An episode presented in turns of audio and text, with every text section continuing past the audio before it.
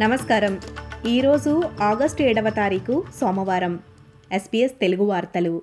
చదువుతున్నది సంధ్యావేదూరి ముఖ్యాంశాలు. Price water house Cooper leakage వంటి కుంభకోణాలను నివారించటానికి ప్రభుత్వం కొత్త నిబంధనలను ప్రవేశపెట్టనుంది. పన్ను ప్రాక్టీషనర్ల బోర్డు స్వతంత్ర సమీక్ష నుండి ప్రభుత్వం మిగిలిన సిఫార్సులను అమలు చేస్తుంది.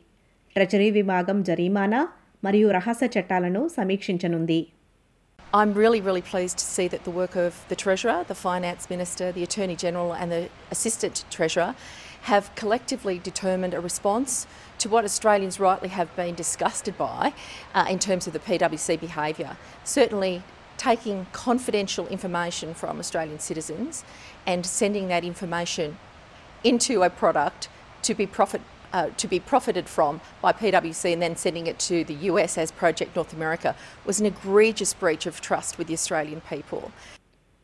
September నుంచి మందుల కొనుగోలులో కొన్ని మార్పులు జరగనున్నాయి సెప్టెంబర్ ఒకటి నుంచి కొత్త ప్రభుత్వ సంస్కరణల ద్వారా దీర్ఘకాల ఆరోగ్య పరిస్థితిలో జీవిస్తున్న అనేక మంది రోగులకు ఒకే ప్రిస్క్రిప్షన్తో రెండుసార్లు మందులను పొందే అవకాశం లభిస్తుంది న్యూ సౌత్ వేల్స్ ప్రభుత్వం గృహ మరియు కుటుంబ హింసలకు గురవుతున్న మహిళలకు పిల్లలకు వసతిని కల్పించటానికి యాభై ఎనిమిది లక్షల డాలర్లు పెట్టుబడి పెట్టనుంది గృహ హింసను అనుభవిస్తున్న వారికి మద్దతుగా పదకొండు యూనిట్ల ఆన్సైట్ సేవలను అభివృద్ధి చేయటానికి ఈ నిధులు అందుబాటులో ఉంటాయి It's a really innovative model because it provides wraparound services to women and children on site. But as I said, importantly, importantly, this will provide independent living where women and children who are leaving family domestic violence can have the dignity and the independence on site and they can live in their own places.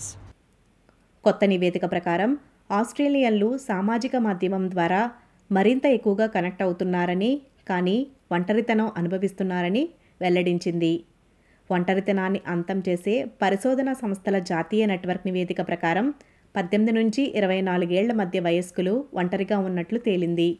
Queensland Russell ఐలాండ్లో జరిగిన అగ్ని ప్రమాదంలో తండ్రితో సహా మూడేళ్ళ నుంచి పదకొండేళ్ళ మధ్య వయసు గల ఐదుగురు పిల్లలు మరణించారు.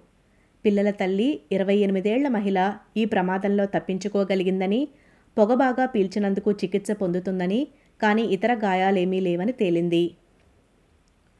మష్రూమ్ విష ప్రయోగం వల్ల విక్టోరియాలో ముగ్గురు మృతి చెందినట్లుగా అనుమానిస్తున్నారు. పోలీసుల దర్యాప్తు కొనసాగుతుంది. ఆగస్టు నాలుగున ఆసుపత్రిలో డెబ్బై మరియు అరవై ఆరు వయసు వారు మరణించగా మరియు డెబ్బై ఏళ్ళ వృద్ధుడు ఆగస్టు ఐదున మరణించాడు. ఈ వార్తలు ఇంతటితో సమాప్తం. మీరు వింటున్నారు ఎస్బీఎస్ తెలుగు.